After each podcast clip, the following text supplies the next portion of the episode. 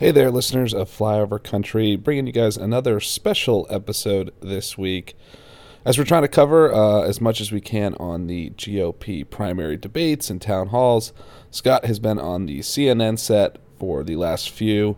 So today, as we did last week, bringing you Scott's thoughts and panels uh, from last night's two town halls with Nikki Haley and Ron DeSantis. A few hours, both previewing and then reflecting on the uh, two town halls. So, good content, good stuff for you guys today for a special release. So, without further ado, we'll jump right into it. Here is Scott on a few CNN panels throughout the night, talking Haley and DeSantis. Here we go.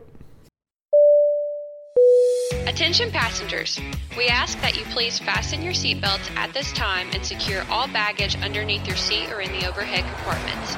Flyover Country with Scott Jennings is prepared for takeoff. Much. Joining me now are CNN political commentators Alyssa Farah Griffin, David Axelrod, Scott Jennings, and Van Jones. Um, Alyssa, I mean, so much at stake tonight. How big a problem could Nikki Haley's comments actually be? Well, listen, she's actually not wrong. As the saying goes, Iowa picks corn and New Hampshire picks presidents. It hasn't been since 2000 that the Republican nom- candidate who won Iowa went on to win the presidency with George W. Bush. So, in that regard, uh, she's correct. You definitely don't want to insult your voters right ahead of it. But she knows she's always been playing for number two in Iowa. She's playing for number one in New Hampshire. And tonight, I would argue the, the 11 days ahead is make or break for Ron DeSantis. There's not a path for him if he doesn't overperform expectations in Iowa. He's what does that mean? Overperform expectations? I would argue it's hard for him to stay in the race, even if he comes in a distant number two to Donald Trump. I think he's got to beat Nikki Haley, have a close margin to Donald Trump. And even so, the money, the resources, and the momentum is not there in New Hampshire. He's consistently third, if not fourth place behind Chris Christie. So unless he beats Donald Trump in Iowa, I expect the DeSantis campaign could be winding down soon. Do you think that's true, Tim? No, I, I think that. Uh, I don't think he's going to beat Donald Trump. I don't think anybody's going to beat Donald Trump. I mean, what's interesting is it's, it's, he's looming large over this, but nobody will address him. He's the he's the person no one will address because he's so far ahead, and they don't want to antagonize his voters. But I think DeSantis has to have a strong second uh, to keep going. And uh, but uh, let me just say one thing on the Haley comment.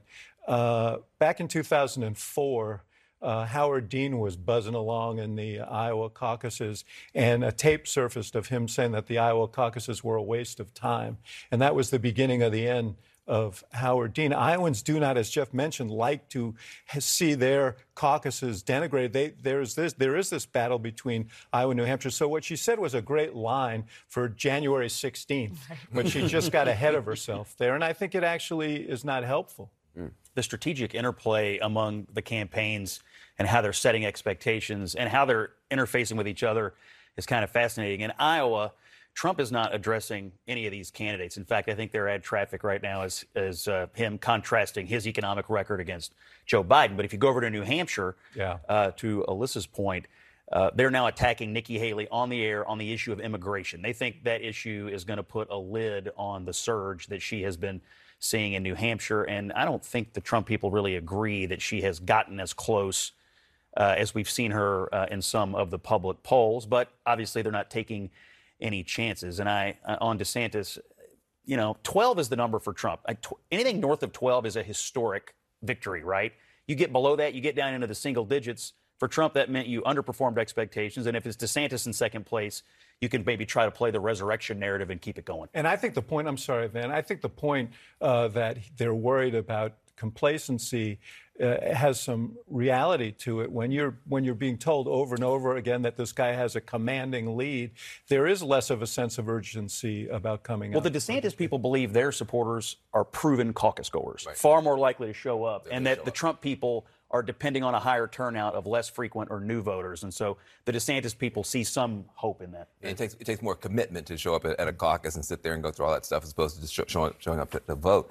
Look, I think for uh, Nikki Haley, is uh, you got to peak at the right time, and she's doing that. DeSantis peaked way too early, and he's been sinking ever since. She's peaking at the right time, but she's making these gaffes at the wrong time. She just keeps saying dumb stuff just when people are trying to fall in love with her.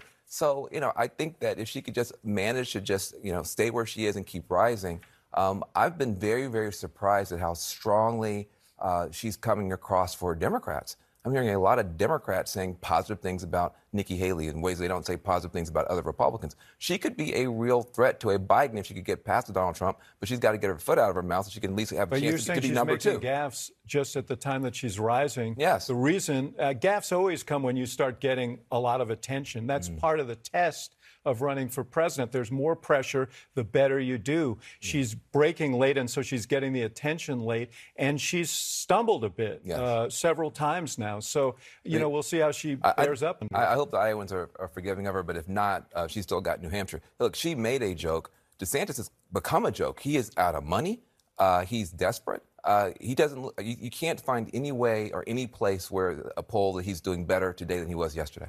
Well, and it's I, if No, um, I think that there's a lot of Republicans right now who fear a repeat of 2016, where the field doesn't consolidate when it needs to. There's been a lot of pressure around Chris Kiss, Chris Christie, who's had about 10% in New Hampshire, to endorse someone or drop out of the race and just allow that sort of alternate to Trump vote to split. I think that momentum's only going to increase following Iowa, um, because at the end of the day there are a lot of Americans who want something other than Trump. We know six in 10 Americans don't want a Trump versus Biden rematch. But when you have the field split between three candidates, it's really hard for anyone to overtake the giant in the You room. say six in ten Americans, but you don't say six in ten Republicans. And there's a reason for that. I mean, he has a 50 point lead in national polls. Rapid consolidation, though, doesn't all help Haley. I mean, if DeSantis were to disappoint and drop out, a mm-hmm. large number of his people moving Trump. forward go to to Trump. Trump. And I'll tell you, we, you know, Trump can pull Ramaswamy's chain anytime he feels like it, and there's a there's some percentages there, uh, and I suspect he he will do that at some point. So I agree that Christie is is an anvil around uh, uh, Haley in New Hampshire, but uh, some other other consolidation will help Trump as well. We're going to take a quick break. More to discuss about tonight's town halls, including how the candidates tackled today's school shooting in Perry, Iowa, where a sixth grader was murdered, five others wounded, not far from Des Moines, and tonight's event. Tonight's CNN town halls take place less than an hour's drive from that shooting in Perry, Iowa, that we told you about at the top of the hour. One sixth grader was murdered, four students, one school administrator were wounded. This is how Ron DeSantis and Nikki Haley have previously addressed attempts to curb gun violence. You know, everybody wants to say, oh, but why can't you get rid of, let's get rid of AR 15s. The reality is, even if you did that, it might make you feel good today. There's going to be another shooting next week. We need to focus on what really matters. Mental health is the cancer that no one is talking about. My approach to firearms is I'm going to stand rock solid behind our Second Amendment rights, our constitutional freedoms, and I will focus the attention of law enforcement on individuals, convicted felons, people who are mentally ill or dangerous to society. The way to keep our community safe is obviously you got to work with law enforcement, not against law enforcement, and you need to identify those individuals who should not have access. I can't imagine anything changing on their lines tonight. Not fundamentally. I imagine they'll offer condolences and sympathies because this did rock the Iowa community. And I think that it's a moment to show humanity and just, you know, kind of have a solemn presence on this. I do think that, especially as a pivot toward the general might eventually come for one of these candidates, kind of getting around one of the 80% issues, like supporting red flag laws, is a good place to be. I think supporting some level of background checks is a place you could ultimately see them coming out. But I don't expect they're going to have a policy shift tonight. But that, that, that's the crazy thing. Even after the massacre in our own state at Mother Emanuel, uh, Nikki Haley comes out, says she's against uh, red flag laws, against expanding background checks. I mean, in one of the worst shootings, a shooting that really changed the trajectory of her career, uh, where she did a lot of things right, she wouldn't even go for expanded background checks then. Well, I don't think you're going to get an evolution tonight. I think if they should have held this in a dance hall, because I think you're going to see a lot of dancing uh, around this issue. DeSantis was on with Caitlin uh, some uh, some weeks ago, and she pressed him on this red flaw. Uh, red red flag law, and he was uh, insistent that there's no evidence that that would be helpful, though they have it in his own state. She asked, "Well, why don't you repeal it?" Well, it was passed by a Republican legislature. They don't have much enthusiasm for that. But for her, you know, the audience, obviously they're in Iowa and she wants to uh, beat expectations in Iowa. The people of Iowa love the Second Amendment, of course, but she's also talking to these independents in New Hampshire. And you wonder if there's like a little gear in the back of her mind thinking, you know, do I need to do I need to say something to this group because so much of her strategy is banking on getting some of these, you know, independent voters to come into a Republican I. I agree with that, Scott. But the the uh, you know the vulnerability that's emerging now is her that little gear in the back of her, head and it adjusting ever so slightly according to her political needs. And now she's getting called on it. So she's going to have to be very careful about this because everybody knows the record that Van uh, cites here and everything she said during this campaign. Well, and I think she's also certainly trying to make inroads with women. That's a core demographic that I think she has an advantage with. And I think that the issue of gun violence and the fear of your kids going to school and the fact that they might be a victim of a school shooting resonates so heavily with the suburban moms that we talk about. I wonder if that might be something that she realizes to reach what could be a core constituency. There may need to be some movement beyond just addressing the mental health concerns. Do you expect? Sorry. Well, I was going to say one of the things that I think Nikki Haley has done a good job on. When you look at something like abortion, she has a deft touch. She she's able to sort of convey some empathy even while she's taking, you know, frankly, a fairly uh, conservative position often. Uh, tonight would be a good chance for her to do that. Uh, when this comes up, uh, can she sh- can she show that she can be that empathizer in chief, even if she's firm on her policy position? That's a way for her to get a win out of it. Uh, obviously, DeSantis is not good at that kind of thing, so that could be a, a way to show some. I think she's doing pretty well among uh, suburban voters around the Des Moines area and so on. This happened 40 miles outside of uh, Des Moines. The question is, can she press beyond that into some of these other areas? And there, a movement on this issue may not be as well received. Yeah, that, a, a pl- plugged-in Republican in Iowa told me tonight, Haley, the Haley movement in Iowa is real in the metros, but can you get out into the rural areas? And of course, that's where DeSantis is banking on this evangelical sort of pastor network that propelled Ted Cruz before. So how she handles uh, some of the issues that they're sensitive to out in the out in the rural parts. Uh, They've sp- they've spent Haley and DeSantis. I think they spent about ten million dollars in attack ads against On- each, on each other. I think it's like one point five million attacking the former president. Yeah, th- that that's it. Um, Does that make sense to you? Well, it makes sense in that one of them is trying to pass the other to get to the next round uh, to challenge Trump. But again, I think this is a reflection of Trump's power within the party right now because there is a cost they feel to going frontally after him. So they'll go after each other's jugulars and they go after his capillary, right? They're not they're not going to go full frontal on Trump because they want to uh, they want to create a path for at least people who are open to them and him to come their way. And there's, you know, he has made himself a sympathetic figure to Republican voters. Uh, so, you know, look at Chris Christie. I mean, he's attacking Trump frontally, and he's the least popular candidate in the Republican field. I think you know you say that you know Trump has made himself sympathetic.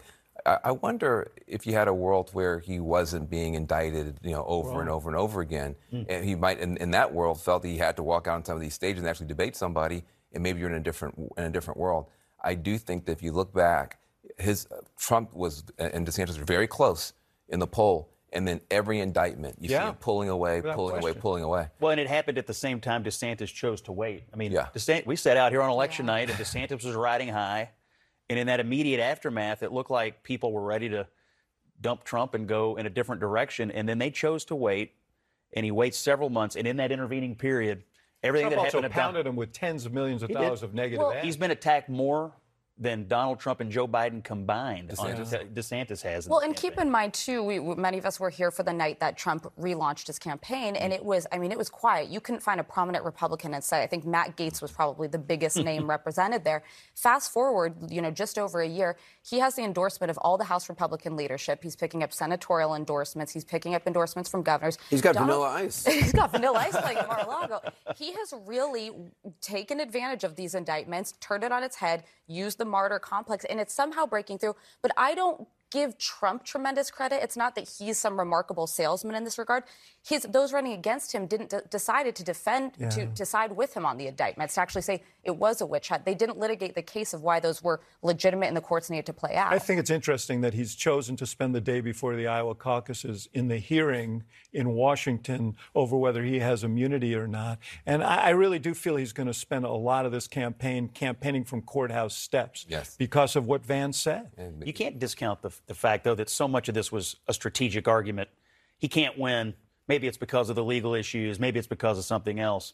Well, what's happened? All these national polls have come out showing Trump winning, winning in swing states, beating Joe Biden nationally. And so, if your argument, and they're still making it today, only you know Trump's going to lose. Trump's going to lose. Well, the Republican voters don't believe that. They they think vindication's at hand. Yeah. Uh, I want to thank everybody. The back-to-back CNN town halls with Ron DeSantis and Nikki Haley start now. And tonight, Ron DeSantis and Nikki Haley facing some tough questions from those very voters.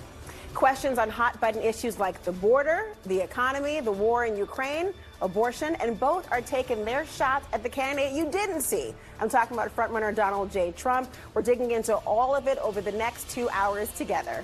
So stay with us. We're going to start right here in New York with our great panel on set with me here. Scott Jennings, you're in the hot seat. I want to ask you not just uh, what your takeaways were, but what do you think the strengths were of each of these candidates, Nikki Haley and Ron DeSantis? Well, I thought DeSantis delivered one of the best performances I've seen him give in the entire campaign. I think he's really improved over the last several weeks, made no mistakes. It was center cut conservative content on immigration and uh, other issues. So I thought he had an incredibly strong night. I think on Nikki Haley, where she always shines, head and shoulders above everyone, in my opinion, is on foreign policy. She knocked that topic out of the park. I think for people who have been arguing that they're not hitting Donald Trump hard enough, they put that to bed tonight yeah. because I thought both DeSantis and Haley uh, came and, and whacked Donald Trump pretty hard on a number of topics. What I was most surprised at was that they didn't really whack each other. Yeah, that's a good point. I mean, yeah. it, it, uh, DeSantis in particular, it was like, where's this guy been? Uh, it, you know, usually he's he's cold toward uh, uh, the audience and kind of warm toward Donald Trump in this weird way. It was reversed this time. He was warm with the audience. And he was cold-blooded going after Donald Trump. Mm. I'm like, where's this guy been? If this guy had been around for the past couple of months, he might have done something different. Uh, I thought he was. I, I, could not understand why anybody thought that the Ron DeSantis we saw in these debates would have ever been anything. Tonight, you understand what the potential was, though I think it's largely been wasted. And Nikki Haley was Nikki Haley. She's always great. Listen, I, I, Nikki Haley is generally always the smartest person in the room, save for CNN's Erin Burnett, who is there with her. Um, she has a command of the facts, and she always is able to work her biographical experience to show her leadership. When I was at the UN, I was in Gaza. When I was governor, I did X, Y, and Z. She shows that she looks presidential when she talks about serious policy no, you know, it, I would say performance wise, it probably wasn't her strongest night, but she always wins on the substance. And Ukraine is going to be a very key issue in this GOP primary. There's a very definitive split. Donald Trump will not continue aid to Ukraine. He is not going to give aid to Zelensky's government. Ron DeSantis gave kind of a vague answer when Caitlin pushed him on it. Nikki Haley was very definitive. She will continue to support Ukraine on DeSantis, I think it was probably one of his strongest performances. He really honed in on an argument that I think will resonate with voters against Donald Trump, which is to say, he made these promises for four years and didn't do them. What I say you could take to the bank and I will do. People will listen to that, and I think it'll break through. Yeah, you know, one thing that I think is clear is that uh, campaigning in 99 counties and uh, from morning till night does have a, an effect. And I think what you saw in DeSantis is growth uh, as a performer. Uh, he was not a good performer at the beginning of the campaign, much, much better tonight. And if there are late deciding uh, caucus uh, attendees in Iowa, this is a timely uh, time for it. I, I, don't know. When you said he was cold blooded in going after uh, Trump, he was cool blooded, I think. there were, there were some topics that he would not address, nor would Haley, for that matter. But uh, and she was, as we've come to expect. I mean, she's she's very, very. Um, orderly in her presentation. She always has three or four points. This is what I would do: one, two, three, four, uh, and it uh, and it uh, it projects a kind of command that has uh, helped her in the debates, and I think it helped her uh, tonight. We'll get to some of the uh, some of the so cold-blooded, cold-blooded or cool-blooded. Hold on, let's let's let's play it. Let's roll the tape. Beat, let's beat see him what up on said. abortion. Beat him up on immigration. Go ahead, Van. I was, I was, I was just saying, like, I, I, was surprised. He basically called him a flip flopper on abortion, said he was weak and ineffective on immigration. I was like, yeah, this, no. this, this was tough stuff. Now, to, to your point, he could have gone, gone harder, but before no, no, he was hugging him like a teddy bear every time. My, my point is this: yes, he was on those issues. He's not pro. Of course, he's not pro-life. I mean, he took shots that he had, has never taken before, and it's clear that they recognize that they need to get some of these Trump-oriented voters to swing back his way yeah. uh, in this race. My, my, point is just whenever he was asked about Trump's conduct uh, relative to January 6th or some of the other issues sure. that have gotten him into legal issues, he he he he uh, he, he, he took the long way well, around and not To answer. Van's point, though, calling a fellow Republican not pro life in Iowa, that's about the meanest thing you could say. I would expect the Trump campaign will respond to that very, very quickly. He did, though, take the issue of January 6th. If you listen carefully to what he said about the strategic argument about why we should nominate someone other than Trump, he effectively said that January 6th is going to make it hard for the country to reelect Donald Trump as president. and so if you if you really wanted to parse it out, he he went there on that topic. He didn't say it as blatantly as as uh, perhaps some uh, people who care about that issue a lot want him to, but the argument was clear. the Democrats are going to wrap this around Donald Trump's neck, and it will prevent him from being president. I, I thought it was interesting the way he did it, though. He said, "You know, you're going to get, you have this left-wing Democratic jury, 12 jurors, you know."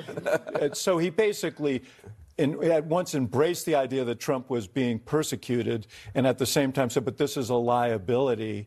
Uh, when he was asked about a second Trump term, he said. Uh, uh, well, you saw what happened in the midterm elections. We did terribly. It's going to be bad for Republicans. But he never said what the second term would be like in terms of the lives of the American Well, people. and, and on Nikki Haley, I mean, she she actually went down the same road on Trump, basically saying he comes with all this baggage. He's too emotional. It's going to be too difficult for him to govern without coming with all this other stuff that's not so great. They're both working in the same lane here. They are working in the same lane and they're still toeing a line. But I did think an interesting line from Nikki Haley was when she said, I used to tell Donald Trump, you are your own worst enemy, reminding people she was a presidential advisor to him as UN ambassador, somebody that he handpicked to be in that role and who did speak truth to him about his own actions or his shortcomings. I thought that was a powerful moment that will resonate with some folks. But again, there is a limit to how far any either of these two are going to go in actually criticizing Donald Trump. And I think today was the furthest we've seen them go. All right, let's let's listen to what you're just talking about there. I personally think President Trump was the right president at the right time. I agree with a lot of his policies. But the reality is, rightly or wrongly, chaos follows him.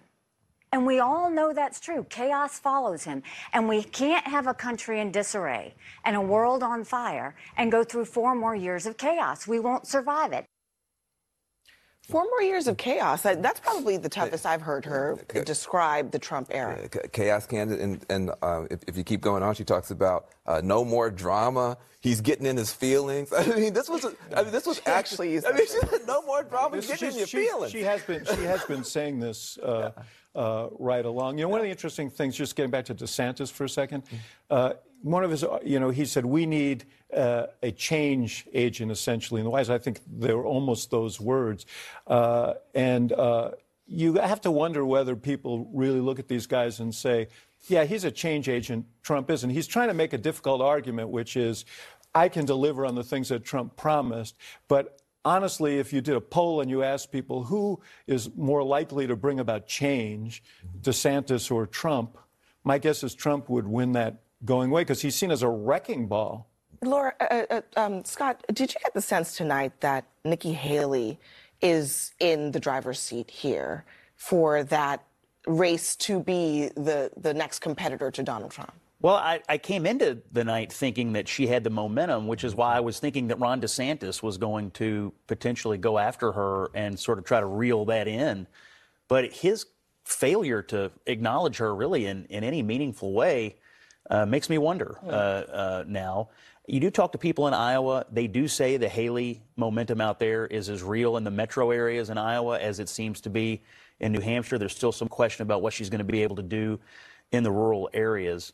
But if you didn't know anything, if you had not had any history on this race and you just watched this tonight, I believe most Republicans would come away from tonight saying, man, Ron DeSantis seems like he is straight out of central casting for what Republicans say they want their government leaders to do aggressive, no apologies, take action, keep your promises, uh, go there on every topic. Um, so if you took if you took everything else out of it, um, I, I think he would have won the night. But the reality is you can't take everything else out of it. She has been moving. Everybody in both states acknowledges she's the one moving right now, and DeSantis has been stuck in But the mud. she's had some missteps, some No, oh, significant well, well, she had one moment tonight, by the way, getting Yeah. asked about saying that Iowa voters need to be corrected by New Hampshire voters. And I thought DeSantis's Iowa knowledge and his clear uh, you know, having spent a lot of time there, shown through. And I, I do think that was a mistake. Well, he I don't started think- right from the beginning by bringing a, a Caitlin Clark, Yeah. Right, a dig. Iowa State jersey Yeah. to, uh, or Iowa jersey, I should say, to uh, uh, to It's kind of an Caitlin inside Collins. joke of an inside joke. Yeah, but not an but- inside joke in Iowa because Yeah. you're tampering with an icon Yeah. there when you, you misstated that. And it goes to this issue of authenticity and, and, and phoniness. But I have a question for all you guys, if I can, uh, which is. Taking over. Go which ahead, is, David. Alyssa's absolutely right that um, the one place where Haley really went after DeSantis was on uh, on Ukraine. But every poll I see suggests that that is not necessarily a winning position with Republicans. And so I'm wondering how you think that actually nets out. Because he, who once was a hawk in Congress, has now backed away from all that and gave a very, as, as you said, kind of a mealy mouthed answer on what he would do relative to Ukraine, but landed on basically, I'm getting out. And Alyssa, you've always viewed that as one of her strengths, but as David points out, that's not something necessarily that a lot of Republicans agree with. And yet, Nikki Haley has been, relatively speaking, thriving in this primary. Well, so and I, and I think she it's an area where she's showing leadership and she's willing to break with where the base is. The base is unequivocally more on the DeSantis Trump side. They don't want to see, you know, what they describe as sort of a blank check for Ukraine. Of course, it's weaponry, not money that we're sending. Uh, but she tries to take a leadership position of educating on why this matters, why there's implications, and she used the phrase, "This is about preventing war." Polling actually bears out that the majority of Americans support standing with Ukraine, and that is that does reflect the majority of Republicans as well. So while I think with the base in a primary, the more vocal crowd may be against more support for Ukraine, I think the broader Republican electorate is closer to where Nikki Haley is. Well, it's, it's just a, it's just a question of the traditional Republican hawkish foreign policy view. She represents a pre-Trump Republican view on foreign policy. DeSantis and Trump, of course, reflect the more current era, and that's really always been the question about this primary: how many Republicans fall on each side of that line? I think it's probably on the on the Trump era, uh, but we'll find out. We'll see. Everyone stand by for us, Laura. No one's ever said that I am unwilling to offend. I offend plenty of people because I call people out when they do something wrong.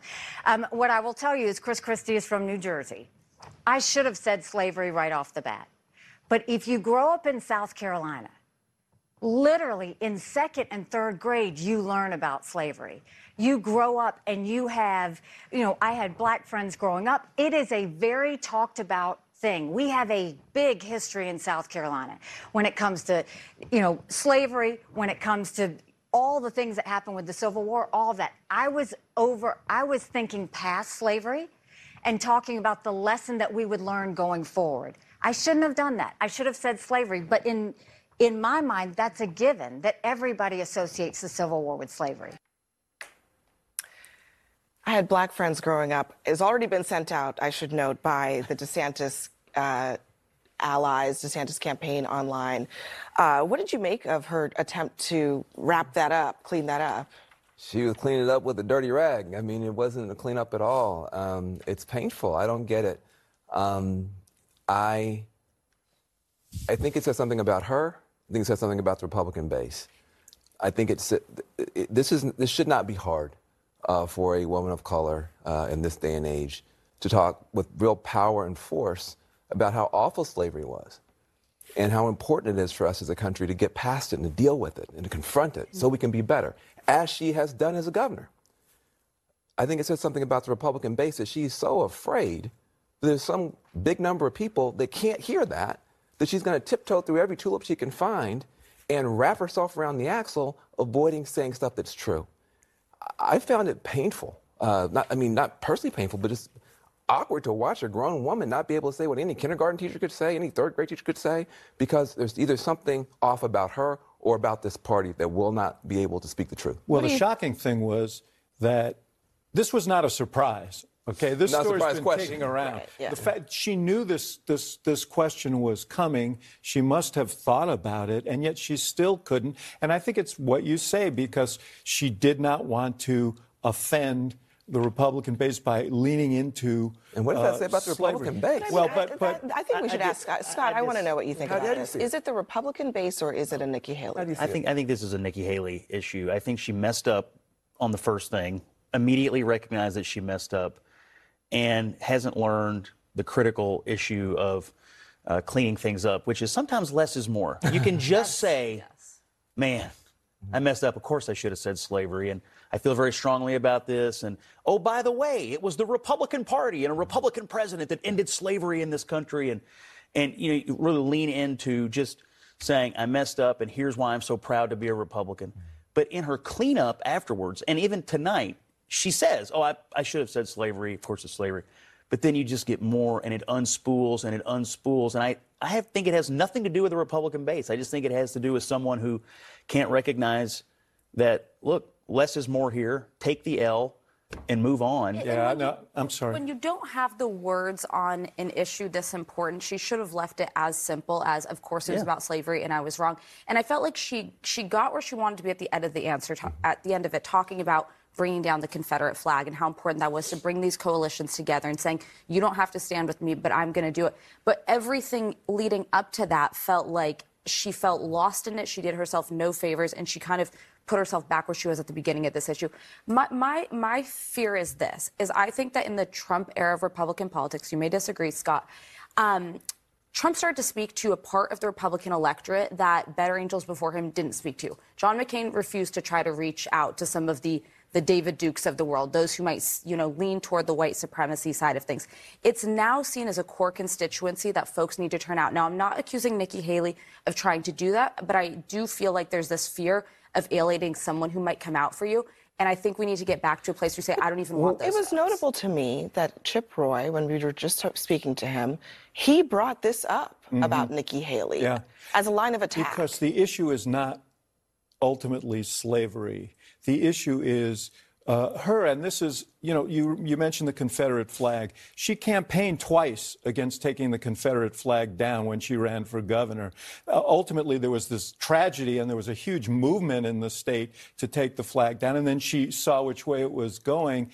And I'm not saying that at, in her heart she didn't believe that's what should be done, but I'm saying she didn't say it when she was running for office. She is someone who does a lot of calculating about where the perfect political answer is at any given moment. And in a presidential race, that catches up with you.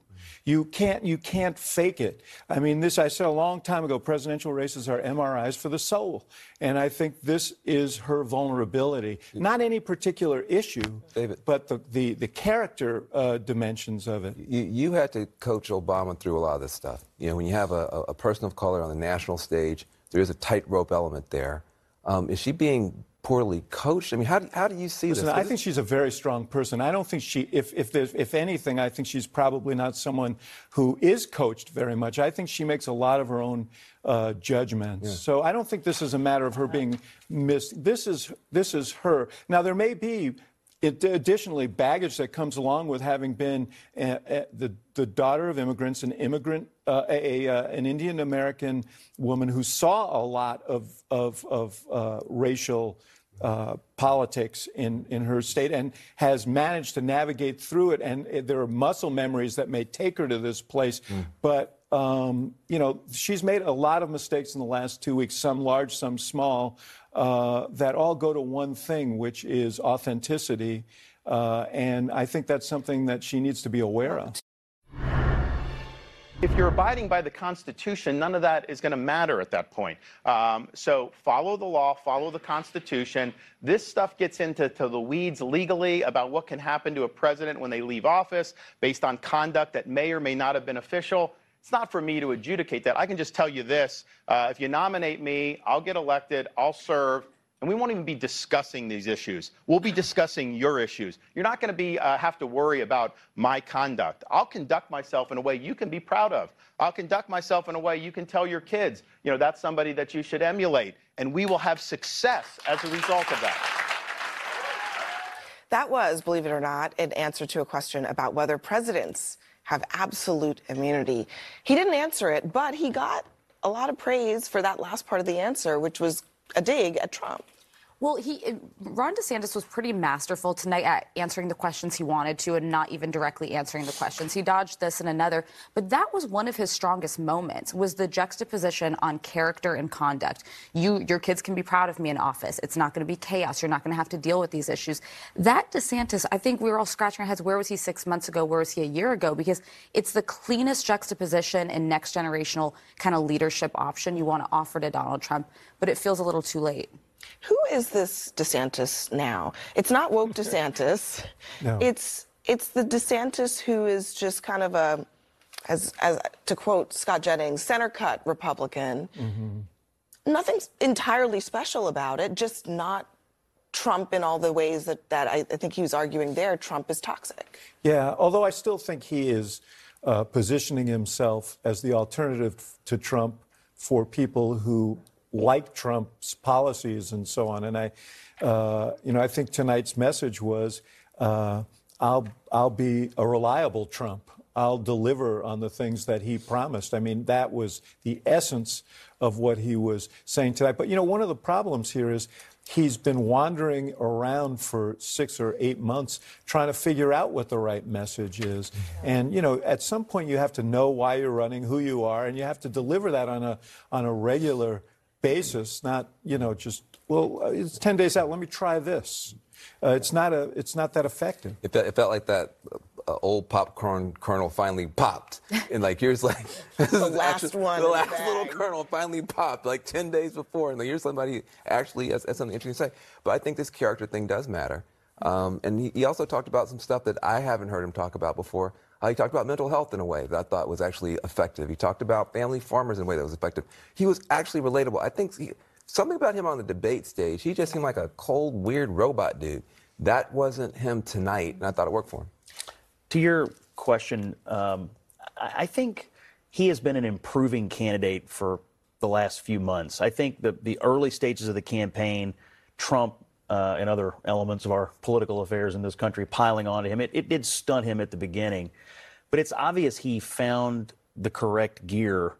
The question is, is it, is it just too late to make anything of it? And in his defense, and in defense of all the other candidates, they've all been searching for a way to deal with Donald Trump who has been getting regular doses of rocket fuel from these engagements with the legal system. Yeah. You know, I mean, even DeSantis has admitted it in some interviews. You know, every time this guy gets indicted or every time something happens, the Republicans rally around him, and none of the campaigns have ever figured out a way to deal with it in a way that also advantages them. I mean, most of this campaign has been all of Donald Trump's opponents defending Donald Trump. Now, we saw that change tonight. They went after him tonight, mostly on policy. DeSantis did hit him on January 6th and the electability issue a little bit. But nobody ever solved this algebra problem, and, and I'm, I'm not sure they're going to. When we see Ron DeSantis and Nikki Haley on the debate stage next week, next to each other, this was almost like a proxy debate. They were on separate stages. We got to see them each perform. When they are together, hmm. what do each of them need to do in order to come out on top? This is going to be very interesting because it's finally a head to head face off, but of course, the number one, Donald Trump, is not there. So I'll be curious how much they just direct their fire at one another and sort of appear as fighting for number two. That's what I suspect they're going to do. But anywhere that they can create policy juxtapositions is important. Ukraine for Nikki Haley. That's a defining part where she has moral clarity and has staked her place, even if it may not be where she thinks the party is. I also think she made a point tonight that I hadn't heard her use before the electability. She brought up that she beats Joe Biden head to head by 17 points. That would be my opening and closing message. Mm-hmm. It Everything you wouldn't say be true, but wash. it would be. Listen, there are I mean, polls she's that back leading. it The, up. the, she, I, you could pick an outlier poll. I mean, she's three points ahead. DeSantis is doing a little less well. Uh, Trump is somewhere in the middle. She would be a. She would be a more. At this point, it appears that she would be a more formidable candidate because she's got a better appeal to Democrats and uh, and independents. Look, DeSantis's whole message has been. Uh, to basically try and be an alternative to Trump. And he is the most popular Republican in the field other than Trump. The problem is Trump is occupying that territory. But to your question, Abby, they have no they have to go after each other next week. It, it would be pecu- uh, weird if they were on the same stage and didn't. And I think for Haley, uh, DeSantis called her a phony today. Uh, and uh, and I think she's going to go after him on issues like Ukraine, and they're gonna they're gonna go it, at it was almost a blink if, and you might miss it, but next week it's going to be unavoidable. Everyone stand by. We will defund sanctuary cities once and for all. No more safe havens for illegal immigrants. We'll put 25,000 Border Patrol and ICE agents on the ground and let them do their job. That's not happening right now. We will go back to the Remain in Mexico policy so that no one even steps foot on U.S. soil. And instead of catch and release, we'll go to catch and deport. That's how we will close the border and get that to stop. That was Nikki Haley outlining her plan to deal with immigration if she becomes president. David Axelrod, a, a preemptive strike. Yes. Against Well, that was that was the red meat, that and then the spinach came after, Yeah. uh, uh, where she talked about uh, the need for immigrants that we we need to reduce the amount of time it takes for legal immigrants to become citizens, and that uh, we need people who come to go to college here and get educated here. We need them to stay and not send them back to their uh, their countries to compete against us. Those were um, the more progressive side of her immigration program. But what was interesting to me was what was going on on social media while she was giving these answers. Jason Miller uh, of the Trump campaign uh, tweeted open borders nikki haley has spoken out against a border wall and has been critical of ending automatic birthright citizenship. She also opposed president trump's plan to use drones and planes to secure the southern border. Nikki haley wants an open border which is consonant with the ad they started running in new hampshire today. And you know obviously immigration is a strong issue for him but uh, just a little bit of history on Nikki Haley. When she started surging in South Carolina campaigns, uh, some really insidious things started circulating there. Um, uh, pictures of her, her father in a, in a turban, pictures of her in Indian dress, uh, picture, uh, stre- stressing her, her birth name, which is, is uh, an Indian name. And um, I, I think that this is more than just a candidate making a point about immigration. I think if if she surges here, I, I'm going to be very I'm going to be looking to see what is going on in sort of the dark corners Yeah. of our politics here because she is a immigrant's child and she is uh, an Indian American and she would be a historic candidacy in a party that frankly uh, is is not that receptive to diversity right Yeah. now. So, I mean, it- could there, is there already a dog whistle about oh, Nikki Haley happening? It's certainly there. I mean, some of the lower tier candidates like Vivek Ramaswamy have made it a point to call her Nimrata, which is her birth name, but I'd note Nikki Haley is also on her birth certificate. She's gone by it her entire life, but it's just to remind people she's not quite like you. It's clearly Which a, is dog, ironic. a dog I whistle's mean- not a bullhorn, but yes, coming from an Indian man himself. But what's also interesting is this Donald Trump was president for four years. There were some, what I would call Republican victories on the immigration front, but he didn't secure the border. What she laid out tonight was a comprehensive plan to actually secure the border, deal with labor shortages in the country, deal with the agriculture community that does need labor to come in. And was talking about solutions, not just simply the hashtag sloganism of build the wall, which Donald Trump did not do. It was actually very a very effective policy position. It is interesting that this has been the, the kind of hill that the Trump campaign has decided to climb when it comes to Nikki Haley. Well, they believe that the immigration issue is the most motivating issue still for Republican voters everywhere, but particularly in New Hampshire. And that's why they're running this ad that David referenced. They think it's going to put a lid on her momentum. I think, aside from the policy issues, they, they also perceive that this is a bit of a vibe check on immigration. Haley represents, when she talks about immigration, a lot of the way pre Trump Republicans would talk about it. Yes, we have to secure the border, but also we have It's to very do. George W. Bush. And and he and DeSantis and, and those who've come since represent the new vibe in the Republican Party, which is far harder line on securing the border, far less interested on immigration of any kind, illegal or legal. And so I think I think the fifty thousand foot line they want to draw here is she is one of the old school Republicans that ultimately you just can't trust on immigration because they're too they're too corporate. You know, they're they're too soft on this, and that's why in the ad they talk have no about the word true. weakness. And and I honestly, think this was more- a, this was a do- big but I- criticism of the grassroots of the of the old leadership of the party. I think you lay it out exactly as it is. I do think there is this uh, subtext to it, though, that is a little less about policy and more about the visceral strains of Republican politics right it, now. It, it also suggests that something's happening, that, she's, that she is moving. Yeah. She is surging. Trump hasn't been anywhere and done anything, done one spending money on anything but lawyers. All of a sudden, he's spending money on ads going after her on immigration. Yeah. He's trying to stop something. In, in New Hampshire, In New Hampshire. especially, is, He's trying to is a something. particular problem for him. Flyover Country with Scott Jennings is a production of Bluegrass Media Lab, coming to you from the heart of Middle America, Louisville, Kentucky. If you like what you heard, subscribe to Flyover Country on Apple Podcasts, Spotify, or wherever you find your favorite podcast.